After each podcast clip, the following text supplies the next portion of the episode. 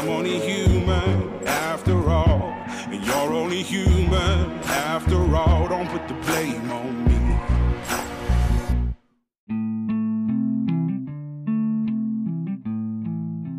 Welcome to First Formation, a spiritual exercise for high church lowlifes looking to get the fuck up and pray. Join us every weekday morning to hear the good news through grunts and with grunts in the unity of the Holy Spirit as one church forever and ever. Fall in.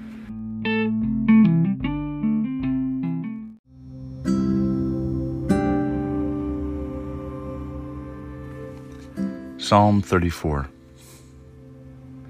I will bless the Lord at all times. Her praise shall continually be in my mouth. My soul makes its boast in the Lord.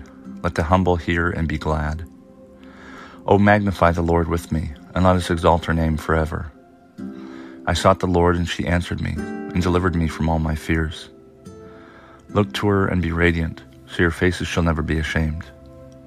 This poor soul cried and was heard by the Lord, and was saved from many trouble. The angel of the Lord encamps around those who fear her, and delivers them. O taste and see that the Lord is good. Happy are those who take refuge in her. O fear the Lord, you holy ones, for those who fear her have no want. The young lions suffer want and hunger, but those who seek the Lord lack no good thing. Come, O children, listen to me. I'll teach you the fear of the Lord. Which of you desires life and covets many days to enjoy good? Keep your tongue from evil and your lips from speaking deceit. Depart from evil and do good. Seek peace and pursue it. The eyes of the Lord are on the righteous, and her ears are open to their cry. The face of the Lord is against evildoers, to cut off the remembrance of them from the earth. When the righteous cry for help, the Lord hears and rescues them from all their troubles. The Lord is near to the brokenhearted and saves the crushed in spirit. Many are the afflictions of the righteous, but the Lord rescues them from all. He keeps, she keeps all their bones, not one of them will be broken. Evil brings death to the wicked, and those who hate the righteous will be condemned. The Lord redeems the life of her servants. None of those who take refuge in her will be condemned.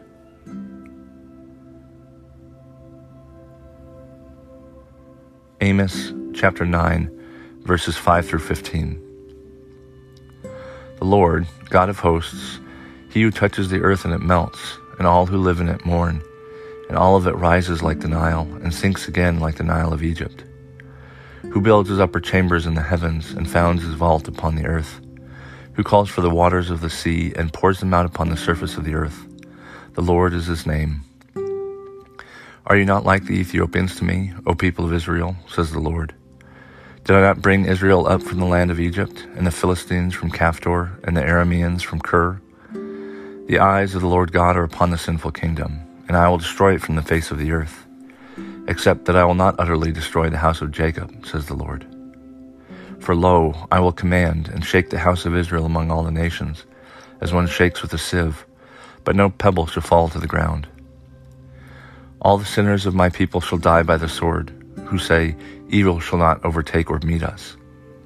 On that day I will raise up the booth of David that has fallen, and repair its breaches, and raise up its ruins, and rebuild it as in the days of old, in order that they may possess the remnant of Edom and all the nations who are called by my name, says the Lord who does this.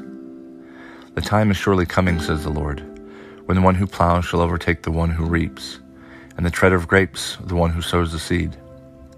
The mountains shall drip sweet wine, and all the hills shall flow with it. I will restore the fortunes of my people Israel, and they shall rebuild the ruined cities and inhabit them.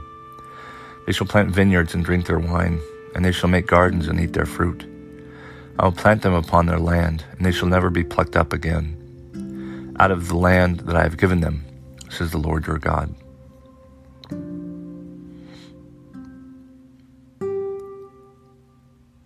Philippians chapter 3, verse 13 through chapter 4, verse 1. Beloved, do not consider that I have made it my own, but this one thing I do Forgetting what lies behind and straining forward to what lies ahead, I press on toward the goal for the prize of the heavenly call of God in Christ Jesus. Let those of us, then, who are mature be of the same mind. And if you think differently about anything, this too God will reveal to you. Only let us hold fast what we have attained. Brothers and sisters, join in imitating me and observe those who live according to the example you have in us. For many live as enemies of the cross of Christ. I've often told you of them, and now I tell you even with tears. Their end is destruction. Their God is the belly, and their glory is in their shame. Their minds are set on earthly things. But our citizenship is in heaven, and it is from there that we are expecting a Savior, the Lord Jesus Christ. He will transform the body of our humiliation, that it may be conformed to the body of His glory, by the power that also enables Him to make all things subject to Himself. Therefore, my brothers and sisters, whom I love and long for, my joy and crown, stand firm in the Lord in this way, my beloved.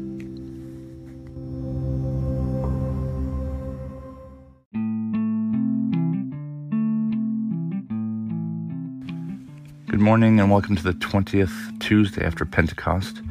This is Brother Logan Isaac broadcasting from Ijamsville, Maryland. This morning's readings are from Psalm 34, Amos 9, and finally Philippians 3 and a tiny bit of 4. And they're a nice long reading, not only the psalm, but also from Amos.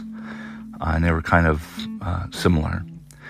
I wanted to point out that in Philippians, which is Paul's letter to veterans, uh, as Philippi was a city um, that was populated very heavily by um, veterans of the, the last war of the Republic uh, between Octavian uh, and um, um, and Brutus, Brutus Cassius, who um, you know from Et tu Brutus, um, and they were retired there in 43 uh, BC, and then another group was retired there as well, just 20 years later, right before you know the the Common Era or the years uh, after after death, AD, Anno Domini, year of the Lord. Um, and one word in particular, I'm using daily lectio because uh, my usual reader isn't working. Um, but I'm not sure I say it because I don't know what specific verse it is. But Paul says our citizenship is in heaven. Um, and citizenship is this word politeia. Um, and I only know this because I recently did uh, a video series with the work of the people on um, being reborn on the 4th of July, where I looked at um, Acts 22, where Paul pulls, you know, the citizenship card to get out of um, something. And um, he's under trial, and the Roman military commander that was acting as judge said, How do you get the citizenship? I had to pay a great sum of money for this. And Paul says very simply, Well, I was born. I was born into this citizenship.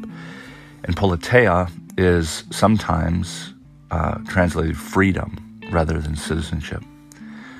Um, and politeia, uh, the polis uh, in in Greek was whatever community that was governing itself, and politeia uh, evokes this membership in this polis, you know, grouping of uh, uh, of this polis, this city. So citizenship, um, politeia is also translated uh, sometimes as freedom, both in Acts 22 and, and in Ephesians. Translators seem to just kind of choose one or the other, whichever suits them. Um, and uh, it's good news that Paul is a Roman citizen because it gets him out of uh, a, a, kangaroo court trial where um, you know he's kind of being uh, trumped. He has some trumped up charges and he basically gets out of it because they've mistreated him, and you're not allowed to mistreat citizens.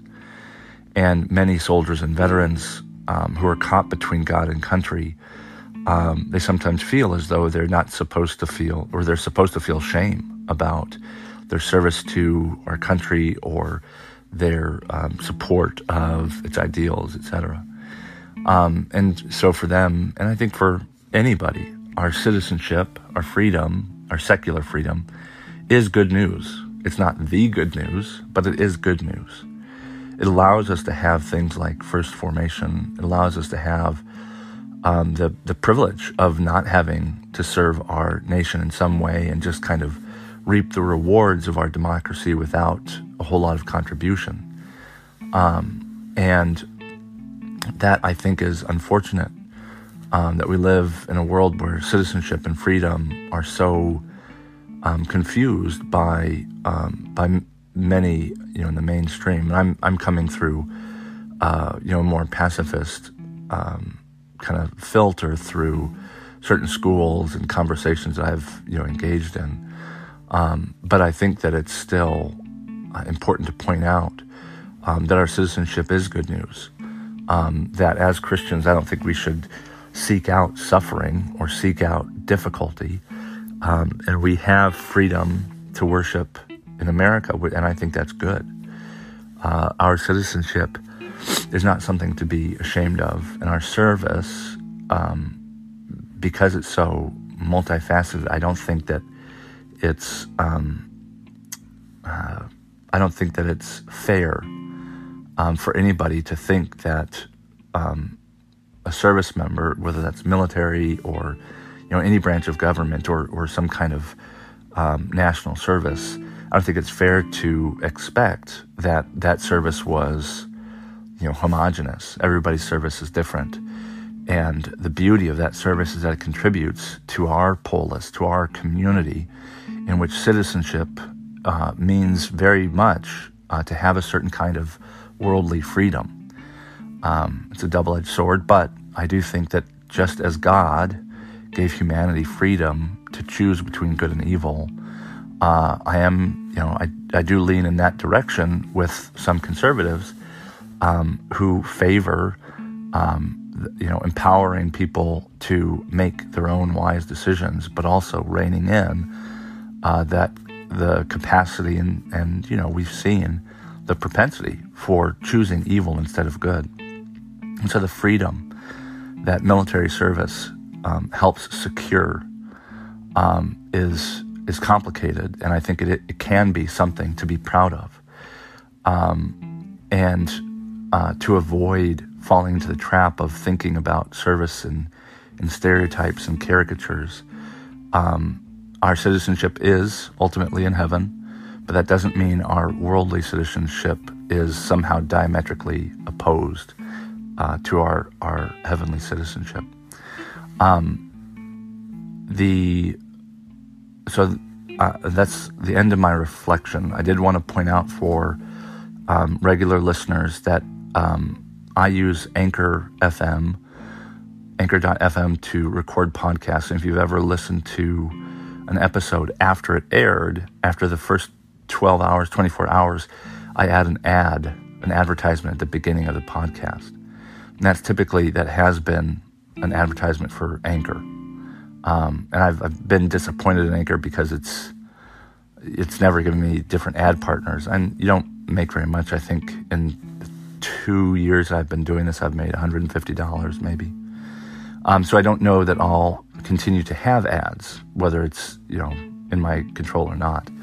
So instead, what I anticipate doing is um, for Ponder Exchange, which I'm hoping to release uh, by November 11th. We'll see um, another podcast, a little bit more interview based.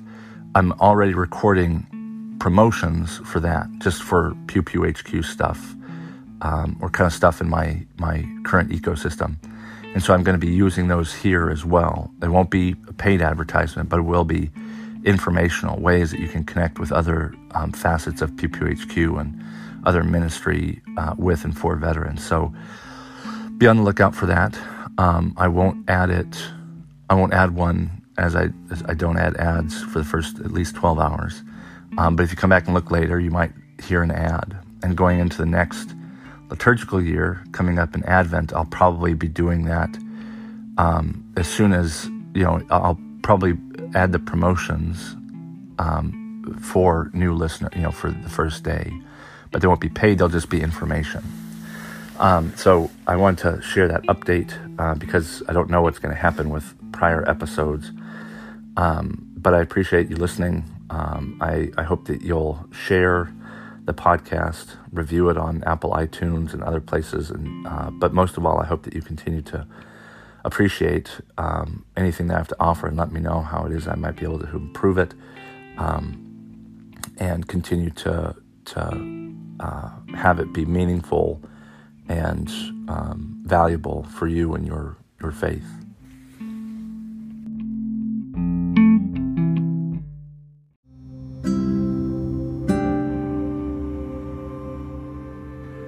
Prayer for quiet confidence from the Book of Common Prayer. O God of peace, who has taught us that in returning and rest we shall be saved. In quietness and in confidence shall be our strength. By the might of your Spirit, lift us, we pray, to your presence, where we may be still and know that you are God. Through Jesus Christ our Lord. Amen. Have you ever wondered why I refer to myself as Brother Logan Isaac? Or why you might see my name with an H O S M after it? Well, that's because I'm a member of the Hospitallers of St. Martin, an ecumenical monastic community in the Episcopal tradition that focuses on prayer, hospitality, and reconciliation. Inspired by the life of soldier St. Martin of Tours, who was kicked out of the military after telling the emperor, I am the soldier of Christ, Hospitallers dedicate themselves as servants of Christ, the poor, and those who have been changed by war, poverty, or violence. Any Christian adult interested in entering our novitiate to become a professed hospitaller or to become an associate member of our community can learn more about our constitution, vows, and rule of life at iamthesoldierofchrist.org. Once again, that's iamthesoldierofchrist.org.